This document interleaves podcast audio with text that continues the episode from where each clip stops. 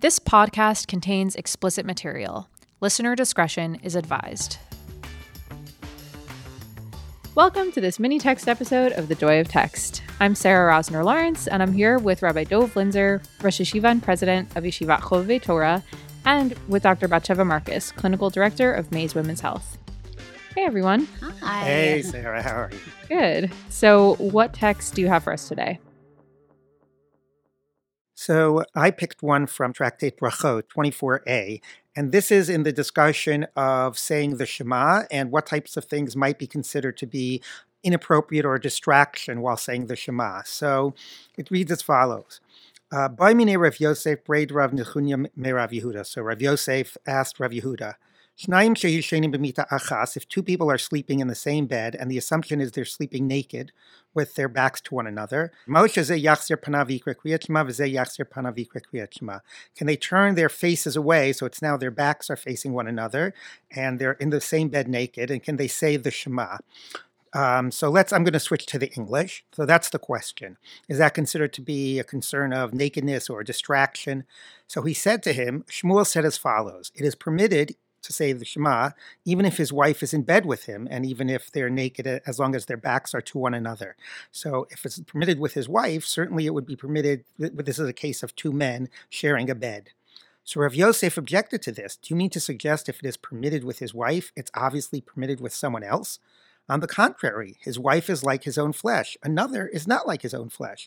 And Rashi here says, with his wife, he's accustomed to her, and there's not so much of a concern of sexual thoughts. So I'm going to pause there right now. I'm sorry. I was just like. um, the text goes on, and if we have time, we'll read the next two paragraphs. But I, I find this text fascinating because it deals with the issue about sexual arousal and says, you know, maybe if it's with his wife, he's used to her, not so much. But the other scenario is a man in bed with another man and their backs are to one another, and that the Gemara is considering might be more Permissible. sexually aroused. No, No. more sexually oh. arousing than being. At first, being thought it would be more wife. permissible, but then it thinks maybe it'd be more of a problem than being in bed with a man with his wife. Because it's more unusual. Yeah, Because he's saying it's not something he's accustomed to. I, we got to unpack this and please. and really separate things. Right. Well, yes. I mean, I think there. I'm not going to pretend that there's nothing true about the fact that you're in bed with your wife all the time, so that theoretically may be less sexually But it would be bad if we got to a point where we said, "Well, no problem," because you're so used to seeing your wife that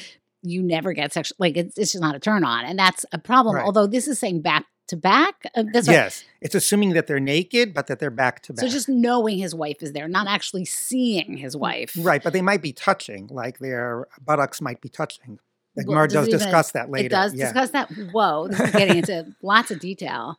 Um, It's so interesting. Yeah, I feel like I feel like I'm a little bit surprised that Rashi is assuming that he wouldn't be aroused by the presence of his wife, but would be aroused by the presence of another man. Right. Like it seems surprisingly like non-heteronormative. I know, because the Gemara usually, um, you know, acts as if homosexual desire is something that's completely bizarre. That you know, and it, that there's a line in the Gemara that uh, that lo nechshedu Yisrael amishkav zachar. That you know, Jews. That's the thing for non-Jews. You know, two men sleeping together. Jews don't do that type of stuff. So, and here the Gemara actually thinks that it could be that there could be sexual thoughts with two men, where it doesn't have it with um, a husband and his wife. so I'm going to suggest something which may be really way out there, but sexual thoughts does not necessarily mean you're attracted to the other person, right? Mhm. It just maybe makes you thinking about sex in a way that Mm. you maybe shouldn't be thinking about sex, right? So you're in bed with another man.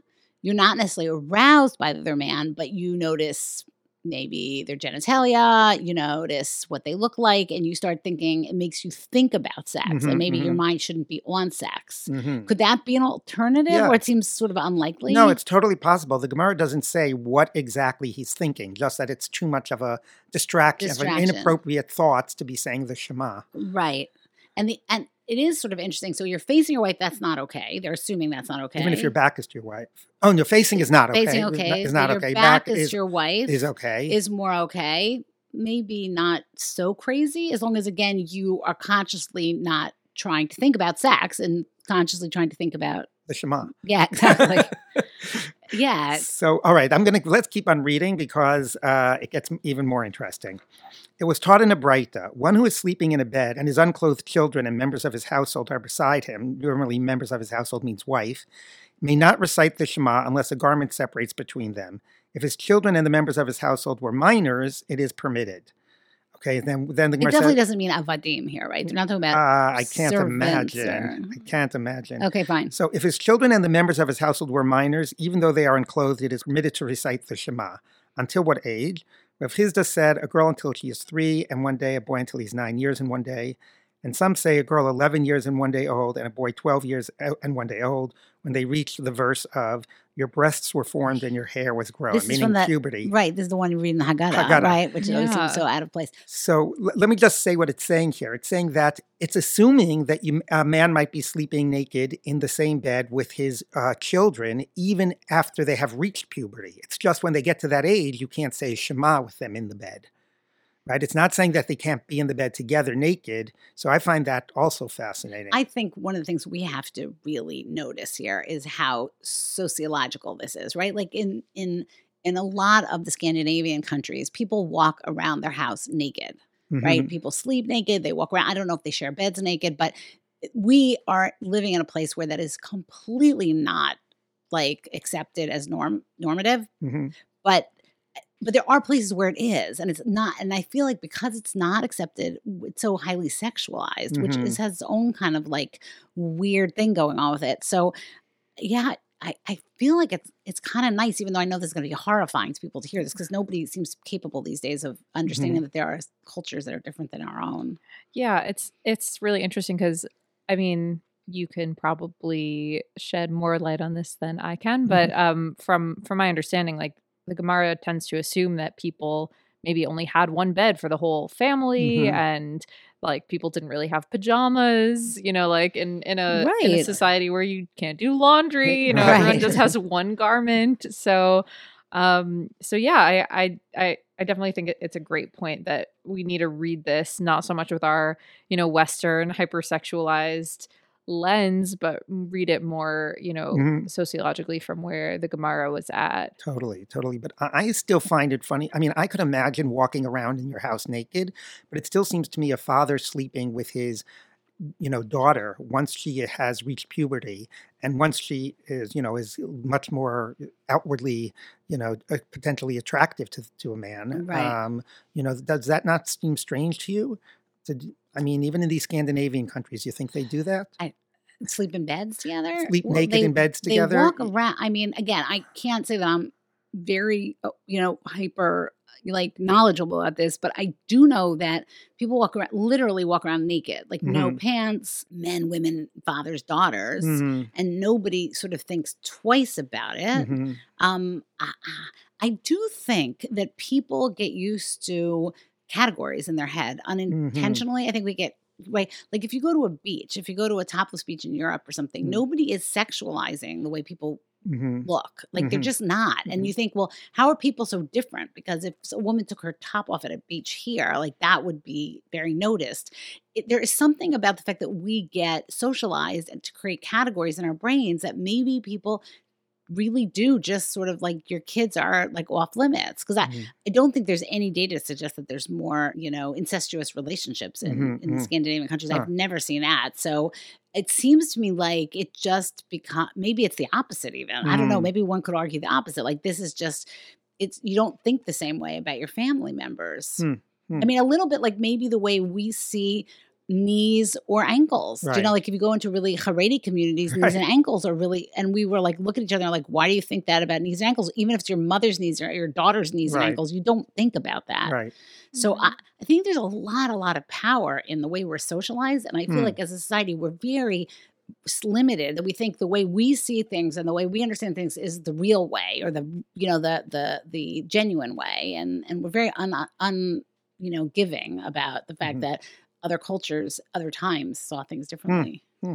Yeah, I mean, I think that the point about, you know, socialization of how we see nudity as being a really powerful point here. And like even even here it's like like the assumption seems to be that there's nothing inherently wrong with being naked with one another maybe i guess it's assuming like that just isn't seen as like a true like like sexualized situation but at the same time it's still saying like but don't look at them while you're saying shema so that kind Right. of makes me think that maybe Batsheva's earlier suggestion that like it's more about just like some like just something about like seeing nakedness in general just might stimulate some kind of sexual imagination even if it's not directly about the person you're looking at but just kind of like Mhm. there's something about exposure to nudity that might just slightly you know Right. turn your mind in that direction and that that wouldn't be appropriate while saying while doing this like highly religious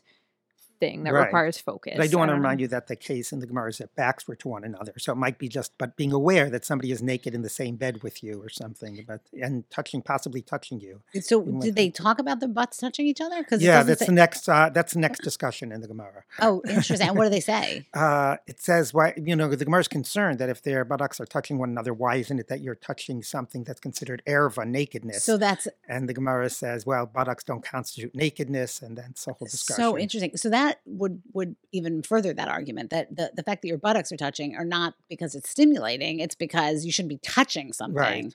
So yeah, I think it always, whenever we're looking at text, would ask us to sort of move outside ourselves. Honestly, I think it's a really useful exercise in general. I feel like Hmm. as a society, the more we understand that there are norms that are outside our own, the better we all are. Hmm. The less judgmental we are, and the little bit more understanding we are, and the of of ourselves as well as other people. So Hmm. Great. Thank you. Yeah. Okay. great text. Thank you. Very Thanks so touching text. This episode of The Joy of Text was recorded by Mike Hurst, was produced and edited by Max Hollander, and is a project of the Lindenbaum Center at YCT. If you have questions or comments you'd like to share with us, you can do so anonymously at www.thejoyoftext.org. The Joy of Text is available on iTunes, SoundCloud, or any podcast app. If you like what you hear, show us your support by giving us a five star rating and stay up to date with our latest episodes and live events by following us on Facebook, Twitter, or Instagram.